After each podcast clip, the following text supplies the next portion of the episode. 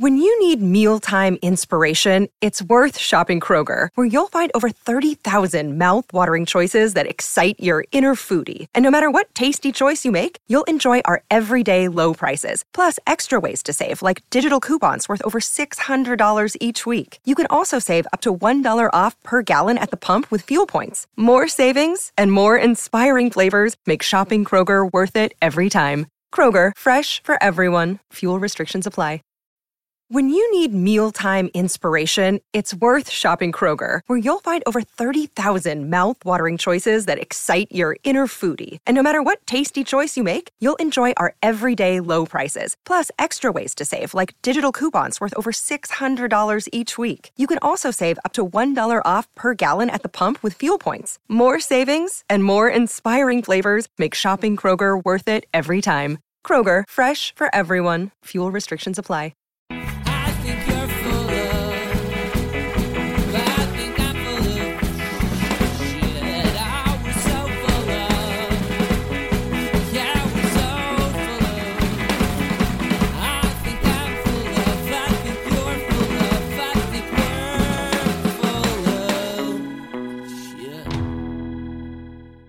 Hello, everybody, and welcome once again to So Very Wrong About Games.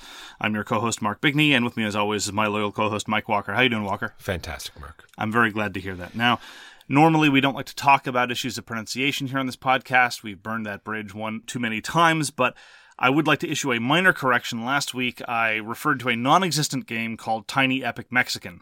I'd just like to stress that there is no such game. I, in fact, wanted to say that I had played Tiny Epic Mechs once more. A listener requested that we add a brief pause at the end of every word, and that is being taken under consideration. However, I would like to note that there is a game that I think bears the title of Tiny Epic Mexican as a subtitle, that is Pax Porfiriana, in the grand line of Tiny Epic Bankers, i.e., Pax Renaissance, and Tiny Epic Afghans, namely Pax Pamir First Edition. So the game clearly exists, but I did not play that last week, or indeed the week before that. We apologize very sincerely for the error and to all the fine people of Mexico. I am sorry. So, Walker, it's Labor Day. It is Labor Day. Solidarity, brother. Solidarity. Is this something they celebrate in the United States? Yes. Oh, there you go. So everyone has a day off. I'm sure there's many games being played. It's going to be great. So, we talk about board games here on this podcast. We are going to be talking about the game we reviewed last year in the as yet unnamed retrospective intro segment, the Eurus. We're going to talk about the games we played last week. We're going to talk about the news and why it doesn't matter. And this week, our topic is card driven games. We don't have a feature game for review. More on that later in the news. Hold your breath, wait eh, for it. Card driven games, aka let's give Mark another reason to talk about El Grande. Like we need one. I haven't talked about El Grande in a long time. Yeah, at least by like last episode. Or, as El Grande is known, Large Epic Mexican. So, Mark, this time last year, we reviewed the greatest game of all time. Well, that's not. It's the, the only. only game that matters. It is the only game that matters. I don't know about greatest game of all time, but one of the greatest dexterity games of all time. oh, it's certainly one of the most innovative dexterity games ever. That's one of the most sure. thematic dexterity games of all time. Absolutely. Seal Team Flix. It is a t- it is a game where it's a karaoke style. You get your squad together and you infiltrate subway stations or airports. I'm or- sorry. I'm sorry. Karaoke style? sorry, Crokinole. Oh, Crokinole. Did I say karaoke? I believe we're gonna have to go back to Hilarious. the we're gonna have to go back to the tape. But I believe you said karaoke style. That would be amazing. well, now we have more expansion ideas. I was about to say, coming out next, karaoke seal. Anyway, that being said, Crokinole style, where you get you're shooting guns, you're going around corners, you're taking cover behind crates, you're blowing crates through the terrace. It's a great little thematic Crokinole style dexterity game. For my money, it is the best stealth implementation I've ever seen in a board game. There are still, as we comment in the reviews, there are these persistent rules questions that tend to pop up for new players. We worked through them and we were able to appreciate the game as we think it's meant to be played. Maybe someday we, uh, I, I've tried to participate in the fora here and there about correcting minor ambiguities or questions that people have because there's a recurring set of confusions people have, and which is a shame because it's a marvelous, marvelous game, and the systems are actually extremely clean once you get them. Well, that's what we talked about the them other day was the fact that when you have a dexterity game like this, that it should be bone simple. You don't want to pile on a bunch of overhead rules. And I think they've got a nice balance in SEAL Team Flix where it's just enough that you're moving the guys around and then your dexterity part of the game. I've had a lot of success playing SEAL Team Flix with a lot of the core audience for dexterity games. I pull out dexterity games for small children who want to who want to participate in a game, and I've actually had success playing with uh, 10, 11, 12 year olds in SEAL Team Flix because if someone else is managing the AI and you can just tell them, "Hey, kick that door down and hit everybody on the other side," that's definitely something within the cognitive capabilities of, of many children. So if they're old enough to appreciate, if they're old enough to be subjected to this sort of tongue in cheek small arms action, then SEAL Team Flix is marvelous. You just need someone running the rules. So you get the benefit of additional grit and detail and texture from the rule systems, but you still get to flick things. It's not perfect as far as co-ops go. It's got player elimination. Sometimes there are wasted actions. I would have liked to have had some sort of outlet for that, but all told, marvelous game. Still pull it out on the reg. The only thing that keeps it from my playing it more is it's a little bit difficult to transport because it's a large box. In the box, you can't put too much weight on the top because then you'll crush the beautiful maps with those lovely walls. Ridiculously beautiful maps. And it's such. Apparently, it's available for insanely small quantity of dollars now. Yeah, yeah. Given the com- quality of components and the, the boards have to be seen to be believed in terms of their quality and detail. And we have no hidden agenda as to why you should buy your copy now. Has nothing to do with them, you know, putting out an expansion as long as they sell more copies. I'm sure it has nothing to do with that. Buy your copy now. nothing whatsoever. Your conspiracy theories have no place here, Walker. And that is the game we reviewed last year, SEAL Team Flix by WizKids. Now on to the games we played this week. Mark, what have you what did you play this week? played a game called Kobayakawa. This is a small box, ostensibly Japanese uh, game. It was designed by a man by the name of Jun Sasaki, so I'm willing to believe that, but it was republished by Yellow. This is a very, very, very, very, very simple gambling game where there's a deck of cards from 1 to 15, and at the end of the round, you either have to have the highest hole card, or if you have the lowest card, you will add the value of a face up card to that. So, for example, if I'm sitting on the 12, I might think I'm doing pretty well. But if somebody else has got, say, a 4, and that's the lowest around the table, and the face up card is a 9, well, they've got 13 and they beat me. And there's a little more to it than that, but at the end of the day, that's basically what you're doing. At the end of a round, after some mild card manipulations going on, you have to decide whether you want to bid and figure you're going all in. There's a lot of randomness, as you might imagine, because you have one crack at modifying your hand. And the thing that irks me the most, honestly, although irk is too strong a word for a game of this effervescence, it's really, really quick and simple, is that the last round, all the payouts are doubled. And it is, have I mathed it out. I've only played it the one time, but having mathed it out, it seems very implausible to me that anyone could be in a situation where they could be winning to an extent that they can afford to lose the last round. So basically, it's determined by the last round. It's one of those games where the scoring systems are tinkered a bit, so it's effectively a rubber banding exercise. And if you win the last round, you win more or less. And that's okay. It's fine. It's a five to 10 minute filler. Uh, there are better five to 10 minute fillers. If you want a bluffing betting game of that sort, you have better options available, but it's not offensive. And that was my experience with Kobayakawa. We got to play Black Angel. It's one of the newest games out that's getting pretty good buzz around. It's by Pearl Games. You're this big mothership, you know, plodding along through space, trying to get back to its homeworld. Is it trying to get back, or is it trying to find a new homeworld? Find a new homeworld. It's it's out there. It's trying to find a new homeworld to colonize. It is traveling through space. As you can to see, get to I'm having I'm having trouble with the theme just because it, it was a little a little thin. More on this later, I'm sure. But it's a it's a Euro engine building game. You're out putting out engines in space. You're building a little circuit board. You're having robots, you know, rushing around this the ship, giving you more actions and more dice and and overall. We only played it the once, or I've only played it once. And I definitely want to try it again. It seems like a very interesting, uh, you know, twist on an engine builder. I've played it a couple times now, and I commented on this on Twitter. It's been a while since I've played a game and had nothing even close to a preliminary impression yet after a couple of plays. I think I'm going to need to come back to this at least a few times. We're going to get it played a few more times over the course of a couple of weeks so I can try to figure out anything to say about it. It's really confounded me, not because it's too complicated, but I think because it's so open in a strange way without going into too much detail, it's one of those games where there's not a whole lot of default ways to get points. It's pretty much all up to you to make your own way in the world victory wise. And I think that's part of what's throwing me for a loop. So, not much to say at the moment. I'm cautiously optimistic. I'm definitely intrigued. I don't know where I'm going to end up on my opinions of Black Angel, but we'll definitely be reporting back with more impressions sometime soon. Played more of Human Punishment Social Deduction 2.0 because, as I mentioned last time, not just according to the art evaluation of grade school boys, but also by virtue of the experiences of some of the other players, they wanted to see it again.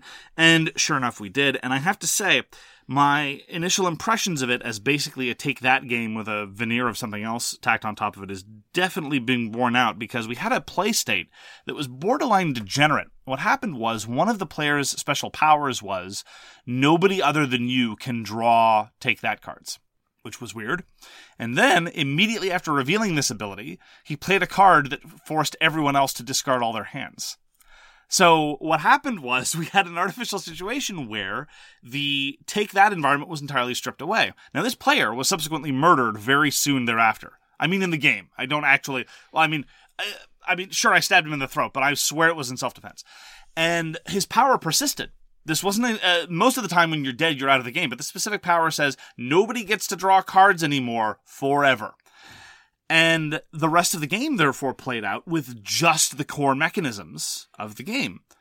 And it was not enjoyable at all. It was, it was reasonably straightforward and quick, but one could just sit there and game out what was happening. Now, sure enough, the, I'm not too worried about this ability being overpowered because merely by triggering it, we killed him in a fit of rage because we didn't want That's this. How dare you do this to the game state? You're out.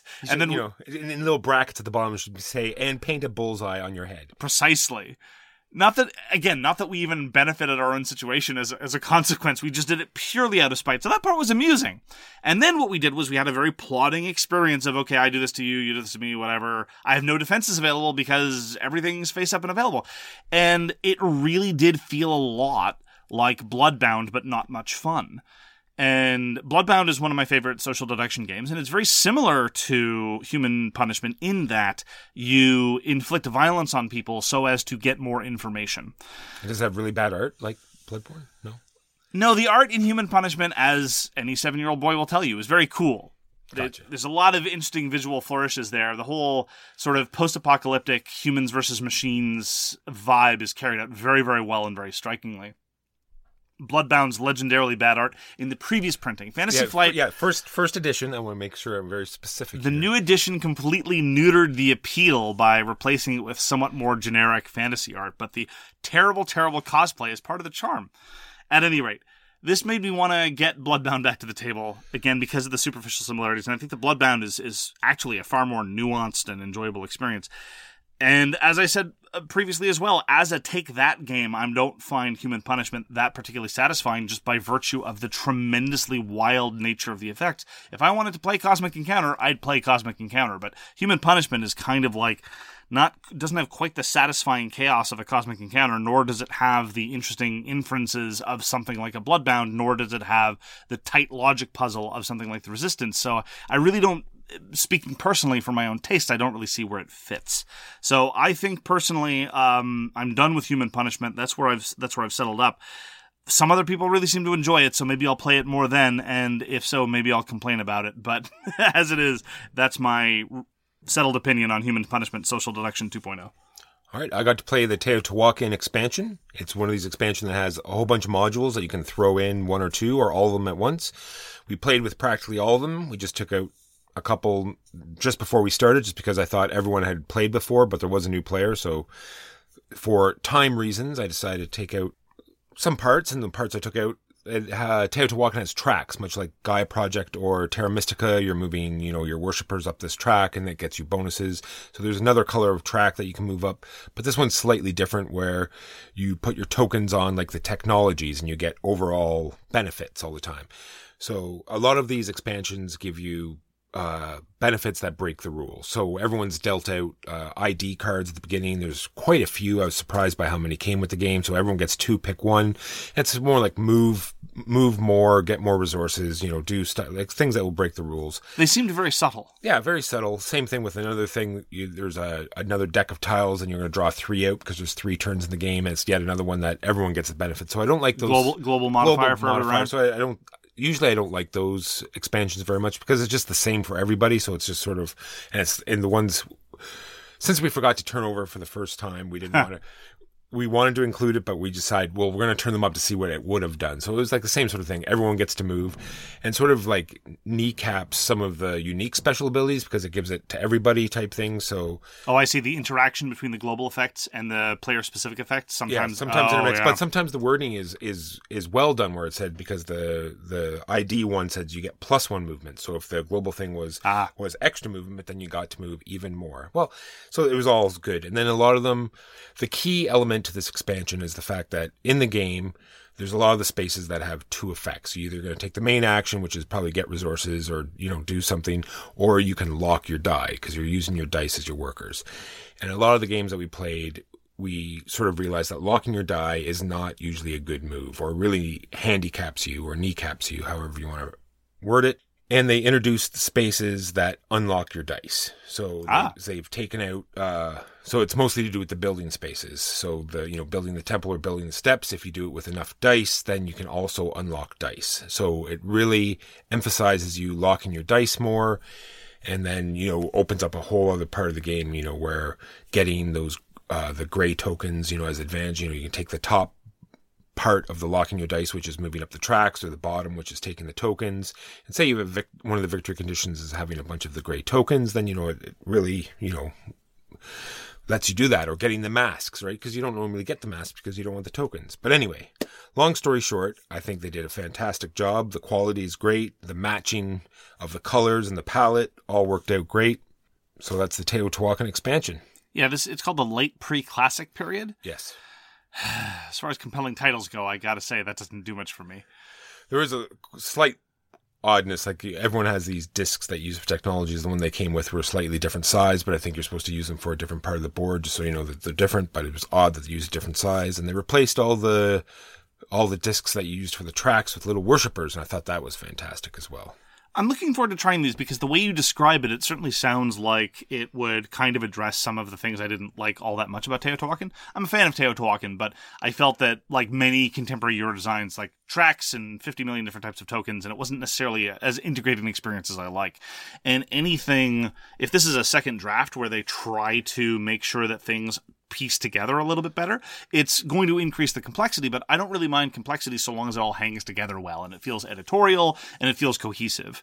And so if it really pays those kinds of dividends, that sounds like something that could really encourage me to go back to Teotihuacan a lot more. Yeah, I think so. I think they really listened to the people that played it, and like when you get a game, and you even if you play it thousands of times, and you're trying to design it or stream it down, it just doesn't compare to like the millions of times you know once you put the game out, and you know the huge cycle it goes through. And because you know you have groupthink, you know this is how you group, this is how your group plays, and then you know you're sort of teaching a game a certain way, so people are going to play it a certain way, so you just don't know how you know things are going to work out, and then once it gets out to the public, you know things change, and they really address some of the issues that I had as well. Great. Late pre I mean, I'm sure, late pre classic period means something to archaeologists or people who know something about that. But, I mean, geez. Well, at least they named it something. Like I was, I've been looking through some expansions and just said, you know, the the Warcraft expansion box. I'd and be- like, really, you couldn't just like throw a name on there. You could just call it the ex- the, the the the Warcraft expansion.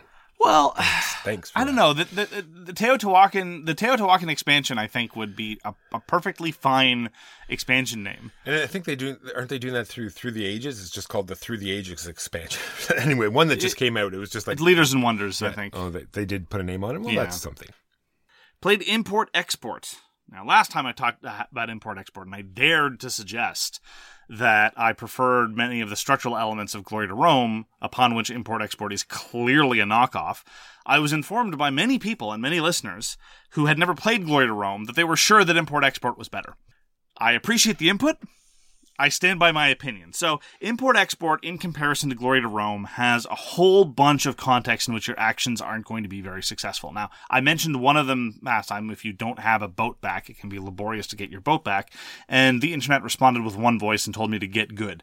But it's the case that the throughput concerns in import export are always narrower and less flexible than they are in Glory to Rome. For example, when it comes time for you to complete an order, which is the equivalent of building a building in Glory to Rome, first you have to do a specific roll to get a specific card onto a specific ship. Both, all of which you need to have. You need the card to trigger the action, you need the card that you want to start fulfilling, and you need the boat present. If any of those are missing, well, you just can't do it flat. So better go back to the drawing board. And then what you need to do is do one of two specific actions to contribute towards completing that order. Now, if the specific card that you want isn't in your hand or available on the table, again, back to the drawing board, got to do something else. Glory to Rome, on the other hand, their building actions, of which there are two, they differ only in the manner in which you can contribute cards to an ongoing building. But if you don't have the card to contribute, or if the card isn't available, you can start building something else because all the build actions are consolidated as either start a building or contribute towards an existing building. And so you have a certain degree of flexibility there, especially since building buildings that you don't intend to complete is a strategic consideration to control tempo and other matters of the game. That is just one example in which Glory to Rome had a certain degree of flexibility to accommodate for the card draw, because everything, as we're going to talk about later in our topic, is driven by the cards that are available to you. Furthermore, in Glory to Rome, when you draw cards, you can draw a Jack, which is a wild card which says, I can play or follow any role, as opposed to import export, which does not have that feature. Instead, you have to use the multiple cards of the same suit to lead or follow any role, which also Glory to Rome had. Anyway, I don't mean to keep harping on about the, the similarities between import export and Glory to Rome, but they are so overwhelmingly similar in terms of structure. Sorry, let me scratch that. They're identical in terms of turn structure, completely identical in terms of the fundamental issue of playing a, playing a role and following it. And the way that card throughput works I just vastly enjoy more in Glory to Rome. I also enjoy the card effects in Glory to Rome more, although they're they're a little more wild and crazy. I like the dy- the dynamism of controlling game length. I like the subtle elements of how cards go through the pool as opposed to import export, which involves a lot of, you know, reshuffling a discard pile and has a weird game end condition with respect to the deck being exhausted, but the deck exhaustion can just be a function of where the deck, how the cards are being tied up anyhow. Import export isn't by any means bad. It just reminded me that it's such a shame that Glory to Rome isn't in print. And let's not touch on that because it's a huge story in and of itself.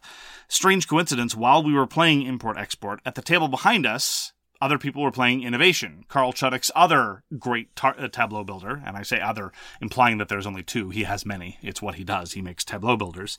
And I would much rather play Innovation. I'd much rather play Glory to Rome. I'd much rather play any of Chudyk's tableau builders really than import export. Primarily because, and this is only half the game's fault. It is so similar to a better game that I just feel frustrated at the differences. But then again, I don't know what I'm talking about. So that was import export. Finally, it was another good week for miniatures games. I got to play another game of Rangers of Shadowdeep, which continues to be a very, very, very rules light but narratively satisfying experience. Just enough texture to keep me going, so we're probably going to be continuing our Rangers of Shadowdeep campaign. Word to the wise if you're like me and you don't like crafting, play Rangers of Shadowdeep with someone who does the person I'm playing with puts out these marvelous displays and reads what what you need to do in the scenario and constructs great looking terrain. And so we have these lovely boards to deal with. And he's like, "Ooh, I can build that," and he comes up with marvelous, marvelous stuff that I never would. I'd be like, uh, "I got some construction paper. All right, great." The only time I ever contributed anything was when they needed a river, and about 15 years ago, I bought a cheap plastic river for miniatures gaming. And so that, that's been about my sum and total contribution to the terrain aspects of Rangers of Shadowdeep. But I think I'm now actually at the point where I'm going to go to Hero Forge and buy a custom mini for my ranger. I think we're at that point. I've I've started to the, the, the true sign of a good narrative experience. I've started to have head canon. I've started to sort of flesh out the narrative bits about what's happening and why, and that's an indication that there's enough there that they've that they've got something special and they've tapped into something. So the rules remain very, very simple, sometimes unsatisfyingly so. My hero got two shotted in the first round of the game and got knocked out for the rest of the scenario. So I had to just have my hired hands uh, mop up, and that can happen. It's a d20 based system, and wild results can occur, but that's okay. So that's been my continuing experience with Rangers of Shadowdeep. It still gets my recommendation. Played another game of Horizon Wars, and very much like I've been complaining about before, my, my issues with Horizon Wars are really coming to the front. I adore the army building and the combat resolution mechanisms of Horizon Wars. I think they're fabulous. I have yet to find a satisfying way to play. We've played three times now, once with a scenario that was weird, and twice with the so called adventure system, which is kind of a build your own scenario that was updated in a recent supplement called Over the Horizon. And even the updated version it's kind of weird. It just it doesn't lead to what feels like a good scenario. There are structural imbalances kind of like the way random bonuses can interact in in the Teotihuacan expansion. You know those are the kinds of things that can happen. Sometimes you can have a build your own scenario system where all the pieces fit together and you're like great leads to great variety. We have that experience, for example, in Battlelore. In Battlelore, you have different deployment cards and they interact to form the scenario, and I've yet to have a particularly degenerate experience with that. But in Horizon Wars, it seems a little bit fragile, and it's one of those miniatures games which, which again, is frequently peppered with, well, you know, if things don't seem to be working out properly, just fudge it and you'll get your way through. And that's fine, and I, that's definitely a perspective very common in tabletop miniatures wargaming. I would like a little bit more smoothness and detail and polish in terms of getting a, a playable, balanced, entertaining, engaging scenario. So it's it's just one of those things where as I'm going through the motions and doing the things with my giant stompy mechs in Horizon Wars, everything is great and the attacks are resolving quickly and all the different perks are great. And then you start looking at the victory conditions like, wait, this is weird. And that's an awkward place to be. So I'm going to sit down. I'm going to take a careful look at the remaining scenarios. I'm going to try to cherry pick one that I think will work out well and we'll see if we can get that to work because everyone who's played the system loves the system and then says eh, the scenario seems a bit strange so we'll see if we can we can salvage that but it is definitely a sufficiently compelling system that i recommend at least giving it a shot and that's horizon wars And those are the games we played this week. Now, on to the news and why it doesn't matter. We've got some podcast news that we're going to talk about at the end of the topic, just so we keep everything board game related. There is a. the suspense is killing me walker I'm sorry, I just I just thought right there. Anyway, there is a game called Evil Dead 2, Mark. It is on Kickstarter. There's already been an Evil Dead 2 on Kickstarter, and it didn't fulfill, and everyone paid their money and didn't get anything. There is this company called Jasco Games. They have decided that if they hit their funding goal, then all of the people that gave money for the first Kickstarter will also get one of these games. I just thought I had to bring that up because I, that was a fantastic thing that everyone will get to play this new Evil Dead 2 game, so those people will not be out money. They have not hit their goal yet, but it's awfully high for this particular product, so let's hope that they do. are they going to give me a copy of upfront and my remaining macros miniatures No. oh that's too bad Are they yeah gonna, are they going to give me my uh, Lazy Susan gaming table? i don't think so That was an oucher. yeah, I got the same message. I, I don't know how, but I'm on Jasco's mailing list, and they sent me that email about how they were going to be making everyone whole, and I applaud them. I think that's fabulous. This has happened a couple times where either a company or an individual has come in and said, "Look." We are going to rescue this failed Kickstarter and, and make good on all these people that gave us zero dollars. We don't want these people to be left out, nor do we want this product or this product line to be tainted with association of all these uh, unfortunate consequences. I say good on them. That's fabulous. Anybody even remotely interested should go and support Jasco Games because that's a that's a on, very fine and honorable deed. And they've got some decent Kickstarter projects that did fun. They did the Street Fighter board game, they did Mega Man board game, they did the Mega Man Pixel game. So all their products look good so far, and let's hope they uh, come through. Well, I haven't fulfilled yet on the uh, Street Fighter's miniature game, so time will tell. Time will tell. The International Gamers Awards nominations have been put out. The IGA has increasingly been stepping into the kind of void for what we might call strategy gamers ever since the Spiel des Jahres and even the Kenner Spiel have been moving towards lighter family fare. And I took a look, and, and the approach of the IGA has been to nominate a very, very long, large, long list of games. But overall, the nomination seems solid. There's a lot of great stuff in there. They've nominated Root, they've nominated Gugong, Teotihuacan, Res Arcana, Just One. Just One doesn't necessarily fit in that same list, but whatever. It's a great game, so more power to them, I guess. Although it seems strange for me to complain about the SDJ and then talk about the IGA nominating the same game that won it. But uh, anyway, I get to be hypocritical. I'm like that. That having been said, they've also nominated Wingspan, Coimbra, and Architect of the West Kingdom. So, I mean, nobody can be right all the time. Uh, but Cough. I've said it before and I'll say it again 15, 20 years ago, the SDJ was something that I paid a lot more attention to than I do now. For me now, mostly it's the Deutsche Spielpress and the IGA nominations that I think have a little bit of clout. And we said that Root was the game of the year 2018, so maybe they'll agree with us. Let's hope.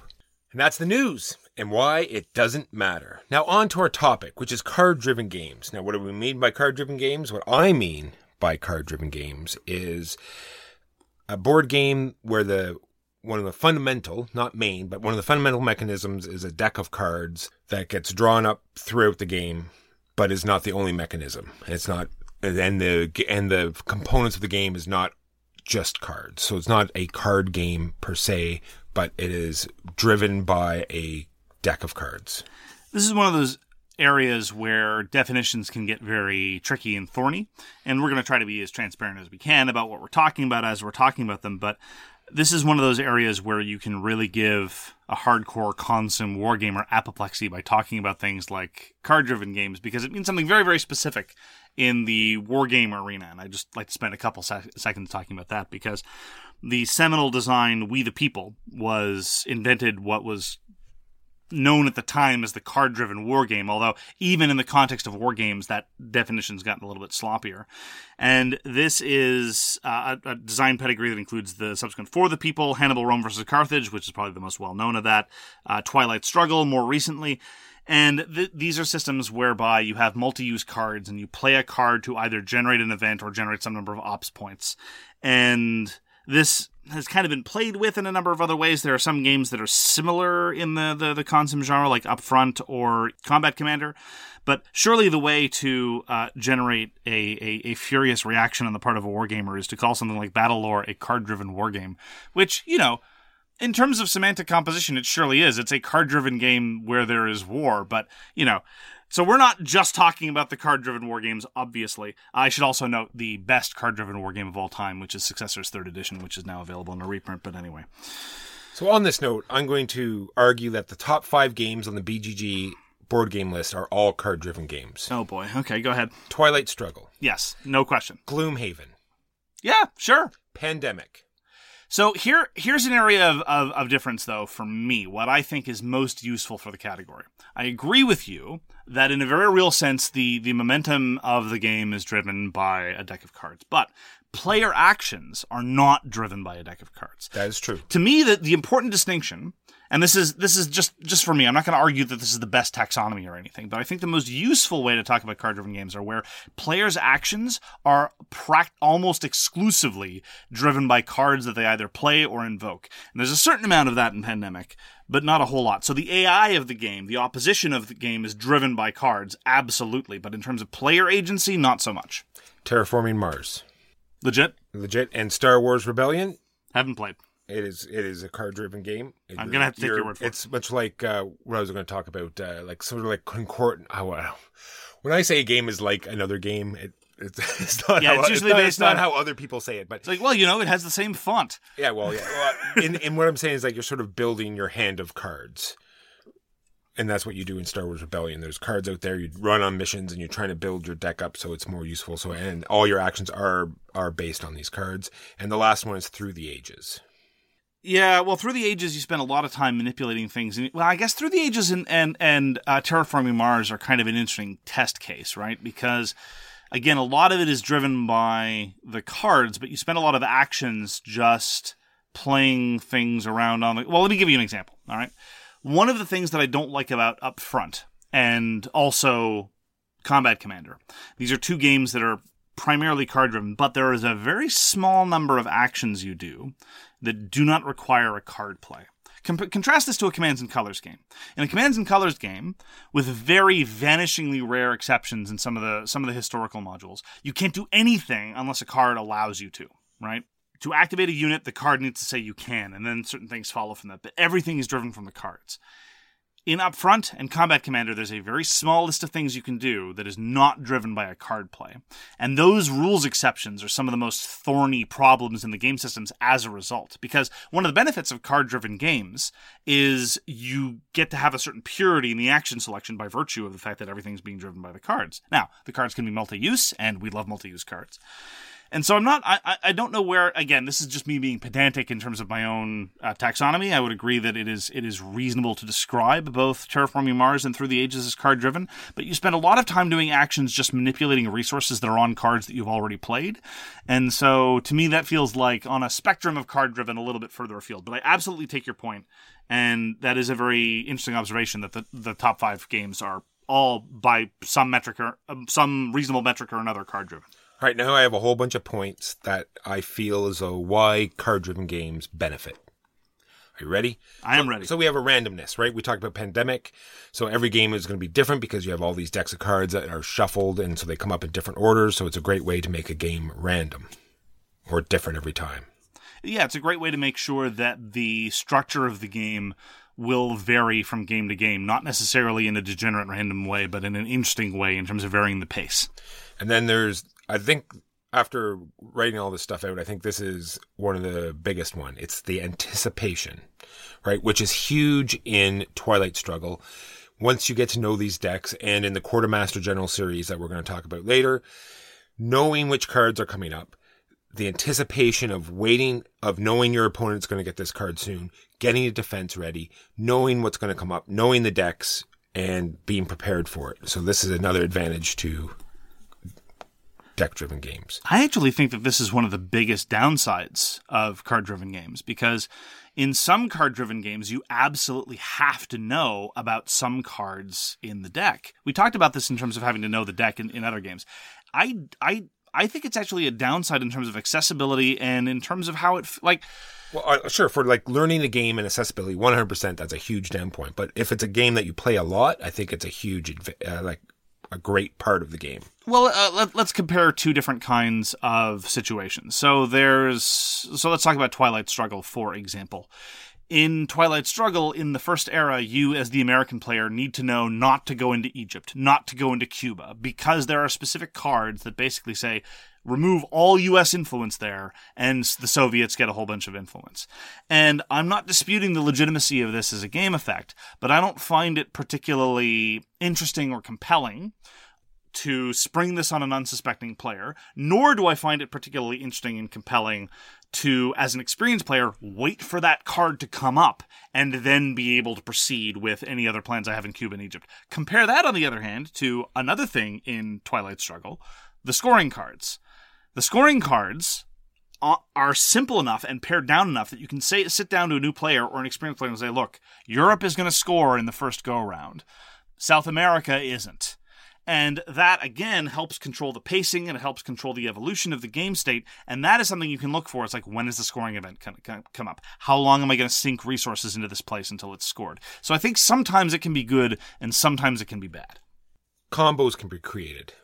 Many games like Magic the Gathering, although that's a card game, but I mean that type of combos where cards interact with each other because some of them have so many varied, you know, effects. You can get a handout and get really interesting combos off and combos that you don't normally think of, like we talked about in many games before where people play so differently. It's that's one of the most interesting parts about games where you see people use components or combos that you've never seen before because you just didn't think how to use them in that way.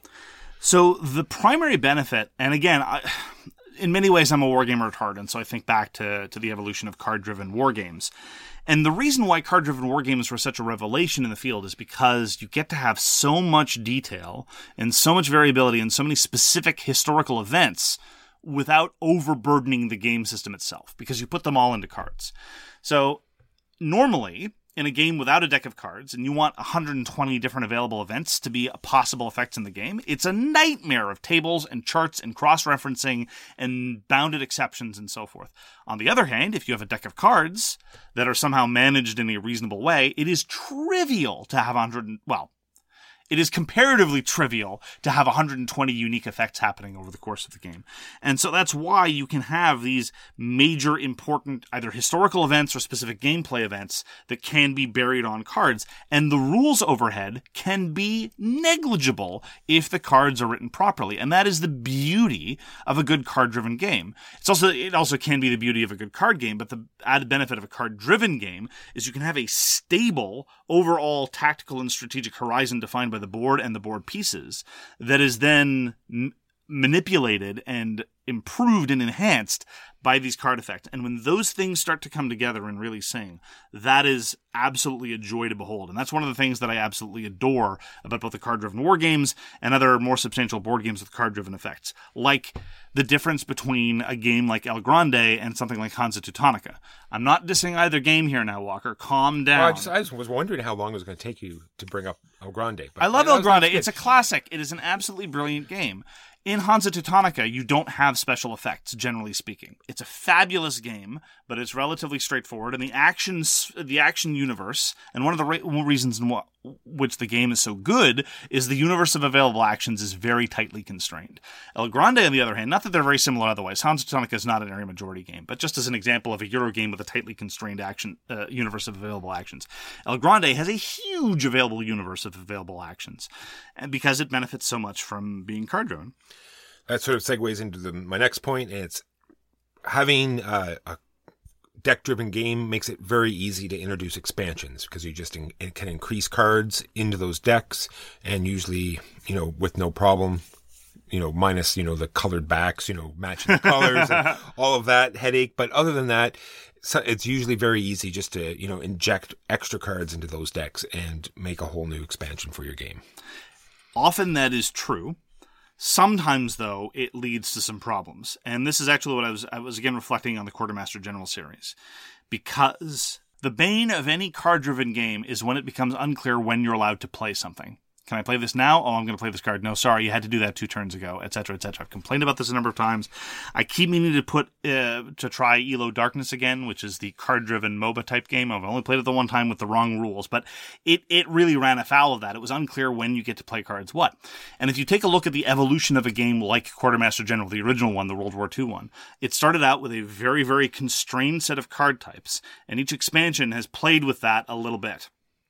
And each version has modified that a little bit. At least the other versions, though, were self contained. And so what you started off with was a very, very, very simple game where the board laid out the strategic horizons and all the special effects were buried into cards that were very straightforward. But as you multiply the type of cards, as you start introducing other types of effects that are not different types of events, but different types of cards themselves, then you start getting into confusion about how I use this card. And that type of confusion is not one that I enjoy. And that's one of the reasons why I'm looking forward to seeing what they do with the new version of the base game of Quartermaster General. I'm looking to see if they can streamline this down and get everything consolidated again so to get rid of this confusion. So this point I found interesting when I was thinking about it. I'm wondering if uh, designers use decks of cards because in a game where there's lots of conflict or multiple sides, I wonder if it's an easy way to form balance, right? Because you can, like I said, interject cards. You can like just sort of add more cards or tweak cards, and it sort of lets you a very easy way to like slightly skew the balance towards other sides or other players that it won't, you know, completely undermine the game. I don't know how easy it is. I think it requires extensive well, I don't mean it's easy to actually do. I mean, but having use putting it into a deck of cards is easier than it would be if you didn't have that deck at all. If you had to like introduce a complete new Ah. rule or a new component to do it, having a deck of cards where you can just add a card or tweak the card slightly, I think it's a lot easier to do it that way than it would be other ways. Absolutely. That that is probably true, but the that is one of those tasks of a game designer or a game developer more often that I think that I, I can imagine as being nightmare nightmarishly horrible. Like I read designers notes about people spending design iterations just to try to get one card to work right. Whether it's a massive deck or a small deck, but being cognizant of the tremendous effects that a single event can have in a card driven game and having to balance for that, oh, that is not an enviable task. Sure, like I said, it might be an easy way to, to form a little bit of balance, but like you said, like if you change one rule, then you have to see how that affects almost every other card to see if there's some sort of you Yes. know, Well, it, highli- it highlights the flexibility of a card driven system because you don't have to hard code it into the rules. You can just inject it into the card set later on. So, absolutely. All right, so it's an easy way to inject small bits of theme into the game. Uh, Quartermaster General does this in spades. Like, like it puts you in the era, puts you in that war. Those particular cards are fantastic. It gives you an actual point of history. This is, you know, what you're doing. This is, you know, how it happened. It really, you know, puts you in the story. And a lot of other games do that. I can't come up with any off the top of my head, but I'm sure. Well, let's look at some of the better tableau builders, right? Some of my favorite tableau builders are precisely my favorite because they kind of edge into this card driven games category. It's not just about the tableau, it's about the interaction that the tableau has with an overarching board state. Whether it's Pax Renaissance or Pax Pamir, first or second edition, what you're able to do in the process of getting all these gameplay benefits and having these subtle interactions is you can cram in so much historical texture into this available universe. Now, sometimes it just feels like window dressing. Like innovation, for all its credits, I don't really feel like innovation is a civilization game. And when I'm playing nuclear power or I'm inventing the wheel, it doesn't feel like I'm doing anything remotely resembling that. Especially since I should point out you your civilization can have nuclear power and the wheel simultaneously as their greatest achievements in two areas of engineering. So, setting all that aside, but in the case of something like Pax Renaissance, where every card has this lovely little paragraph of flavor text talking about the historical context of blah blah blah whatever, it can help inform all these things and often the line between a thematically compelling, coherent experience is precisely in having those extra little bits of detail. And so if your game is card driven, you can offload that very easily. So you don't have to worry about someone reading, you know, designer's notes at the back of the rulebook just to get a sense of what's going on. It's also a good way. There's these this new the legacy games, the dispo- disposable story games, the unlock games, all of these things. It's a nice cheap way to make these cards disposable, right? Having these decks of cards. It's a great way to, you know, introduce secrets or hidden things, you know, decks that come out of nowhere type things. It's a great a great mechanism. Well, it also lets, in, in the context of legacy games, letting things evolve by manipulating the deck can be tremendous. You know, thinking about Gloomhaven, when you level up and very early on, when you're starting out in Gloomhaven and you spend all this time to level up, it takes more than one session to level up. You think, oh, I just get one more card in the mix. That can be huge. Just having that one extra card available in your hand that you get to cycle through a couple times can be a very, very significant thing. And it can change the entire playstyle of how you're going to do a hero. And that's an, just uh, another example of how a subtle effect in the, the, the, the card driven systems can have massive repercussions later on down the line. And your better legacy experiences do indeed manipulate the deck. What I would love to see, again, not a card driven game, this was just purely a card game, but the Fast Forward series by Friedemann Friese has been doing some really interesting stuff playing with, with, with Legacy. Fortress was amazing, and I've been meaning to, to try a lot more of his stuff. If he designed a more thoroughgoing solid strategy game that had a sort of deck driving the action a la card driven game, I think that could be really something spectacular. Now, on the other hand, maybe the fast forward system can't uh, could not handle something of that complexity and he's been very wide to keep it pared down that's why friedemann friese gets the big bucks and i just yell into a can but that's the kind of thing that I, I absolutely agree. Being card driven allows you that kind of evolution in a very, very interesting Now, why way. did you say Fortress? Now I, I want to play it again. It has been so long. That was a fantastic game. Anyway, let's move on before I start to cry. sometimes it means a whole bunch, a lot more art assets. When you start putting these hu- huge decks of cards in, sometimes you'll need art on each one, so it means a huge, you know, cost in art assets. I was thinking that in terms of Mage Knight. Mage Knight, I think, is is a pretty good example of of a card driven game, and I really think that the art assets. We were complaining about this in the context of Edge of Darkness. You know, the art assets are so small; it helps rob a sense of feeling you're doing anything in particular. In Mage Knight, it's very crunchy. You've got a lot of these details, but sometimes the picture is just evocative enough that it helps bring back in a little bit of what's going on. It's a little touch and go. We've, we we commented that we don't think the thematic integration of Mage Knight is spectacular, but one of the reasons why it's good is because it leverages the card-driven system by being able to play a little a little bit with the the art assets, and the art does give a little you know tableau of what you're doing when you're just generating you know five points of move and then two points of block and seven points of attack. In Root, I think Root's sort of a card driven game. In a way. In a way, because there is that one deck of cards that ties all the players together. In Root, everyone has all their own crazy, unique abilities, and when you have this one uh, central deck that everyone's drawing for, it sort of shows everyone that they're still in the same game. Because sometimes, you know, in Root, you can feel as though everyone's playing their own game and nothing's tied in, and and because everyone draws from the same deck, it sort of lets you know pulls everyone back into playing the same game. I agree with you that the cards and what actions and crafting and, and sets that they unlock is part of the glue that keeps Root together. But I would point to the existence of the lizards. The lizards are almost, because I thought about this, the lizards almost play a card driven game because every action they do has to correspond to a card, with the exception of the acolytes. They, they, they power conspiracies with their acolytes that has nothing to do with cards whatsoever. And again, this is, this is pedantic hair splitting, but if you're playing the cats, if you're playing the Otters, for example, many of your actions have nothing to do with being driven by cards. They're just from a menu of actions that you get to select or what have you. And so at times, I think Root feels like it's being card driven, but overall, I just think it's one element among many. Not again that this distinction matters a whole lot. I agree that when Root is being card driven, it exhibits a lot of those strengths. And I'm looking forward to, and I might even eat my words later on when we get the new deck of cards, an entirely new deck of cards as part of the expansion. Maybe it'll change the, the the feeling of the entire game to an extent that I'll have to retract my my current judgment. But you know, to me, it's not really a card driven game. All right, I have one more core point and then a bunch of silly points. So Could we start with the silly points? no, I like those. we're doing one more core thing. Oh, okay. multiple ways to play. I thought of this other one why I, why I didn't bring it up because one of my favorite things. When you have a, a deck uh, driven game, you can have graduated decks. You know, you can you know A, B, C, and D. Domain does this fantastically. It's a, definitely a card driven game, and you know we have a graduated deck.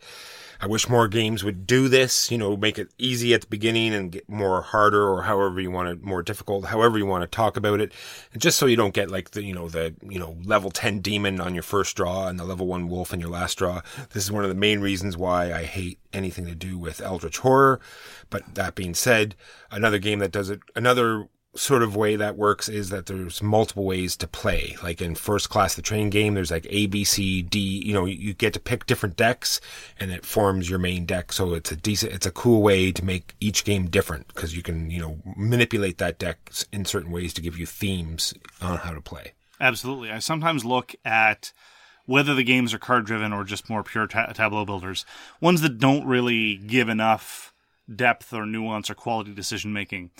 The existing game could have just been the first deck, either pared down or in its totality, and then later on, after it was like, okay, this is how you do basic actions. This is how the basic card play works. You could then introduce a B deck underneath. So it's like, okay, about halfway through the game, now we're getting into the real combos. This is where the real game begins.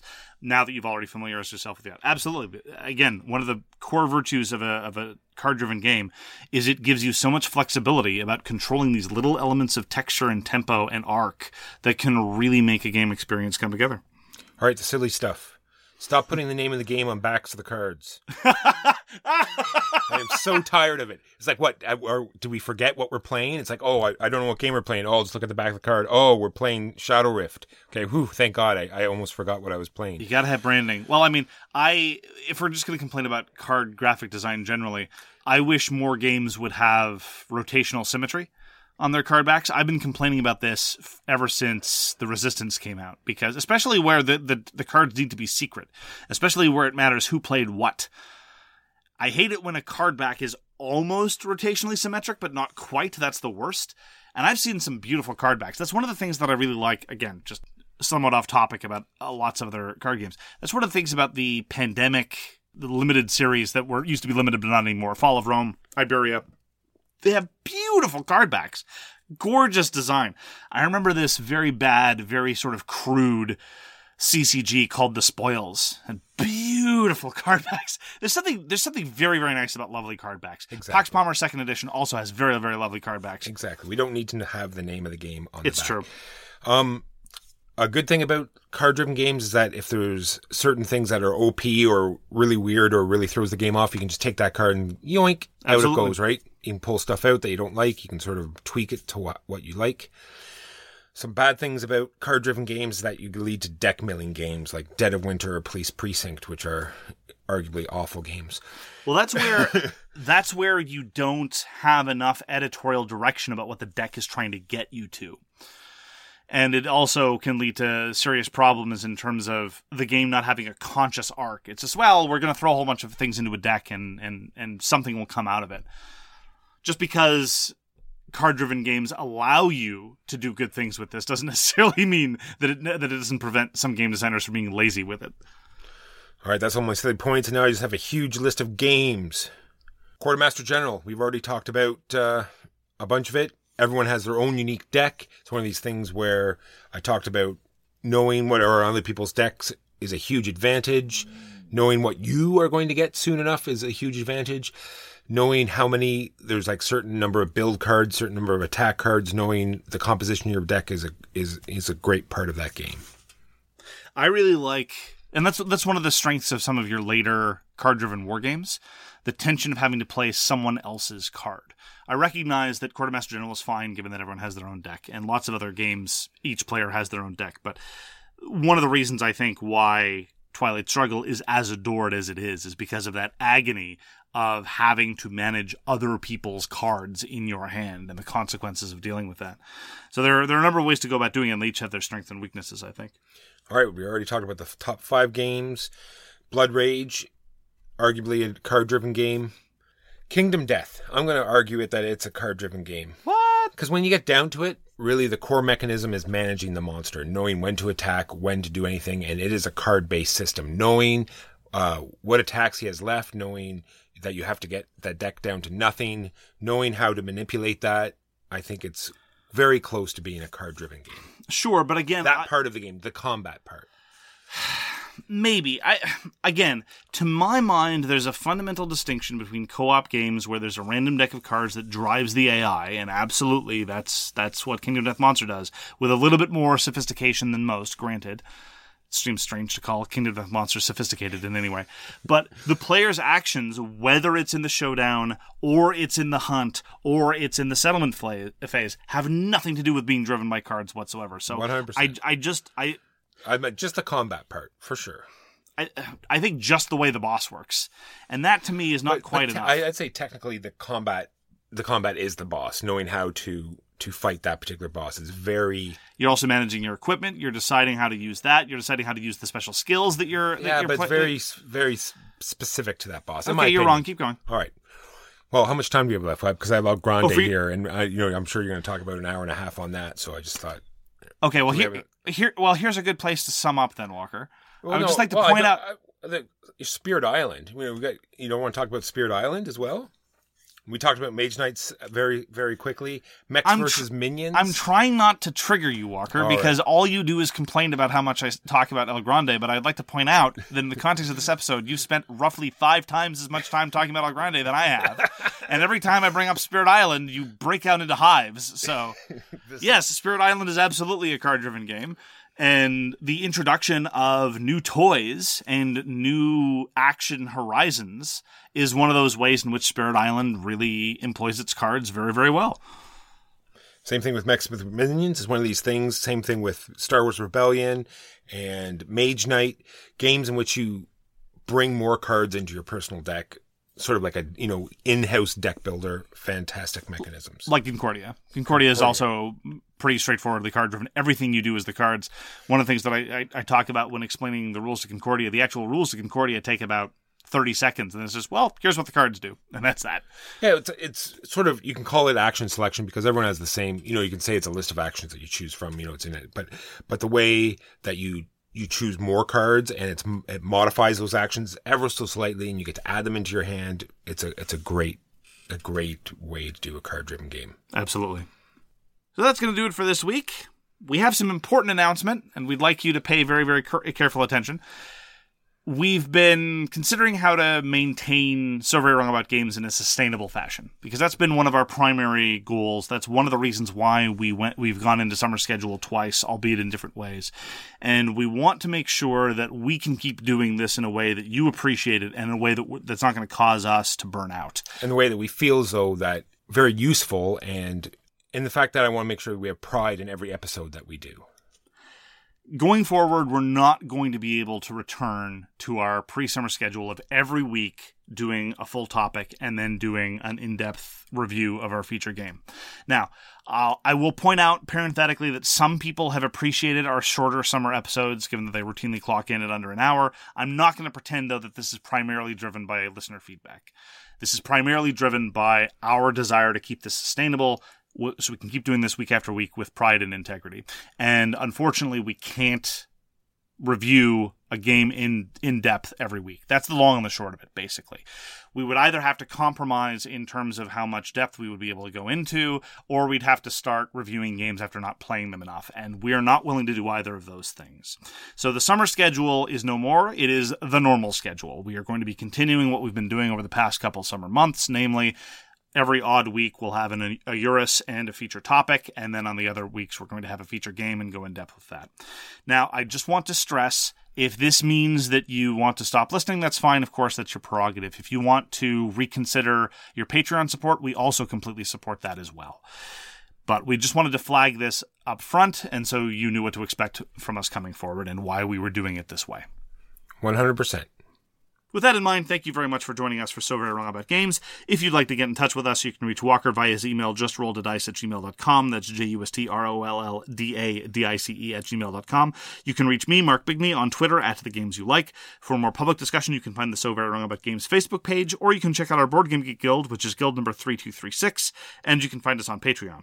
We read everything you send us, and we will get back to you if we can. Thanks again for tuning in, and we hope to see you again soon. Peace! You've been listening to So Very Wrong About Games, produced by Michael Walker and edited by Mark Bigney. Special thanks goes to What Does It Eat for generously allowing us to use their most excellent song, FOS, as our theme. You can find them at whatdoesiteat.com. You can reach us by email at soverywrongaboutgames at gmail.com or on Twitter at SoWrongGames. Thanks very much, see you next time, and always, try to be right, but remember you are so very wrong.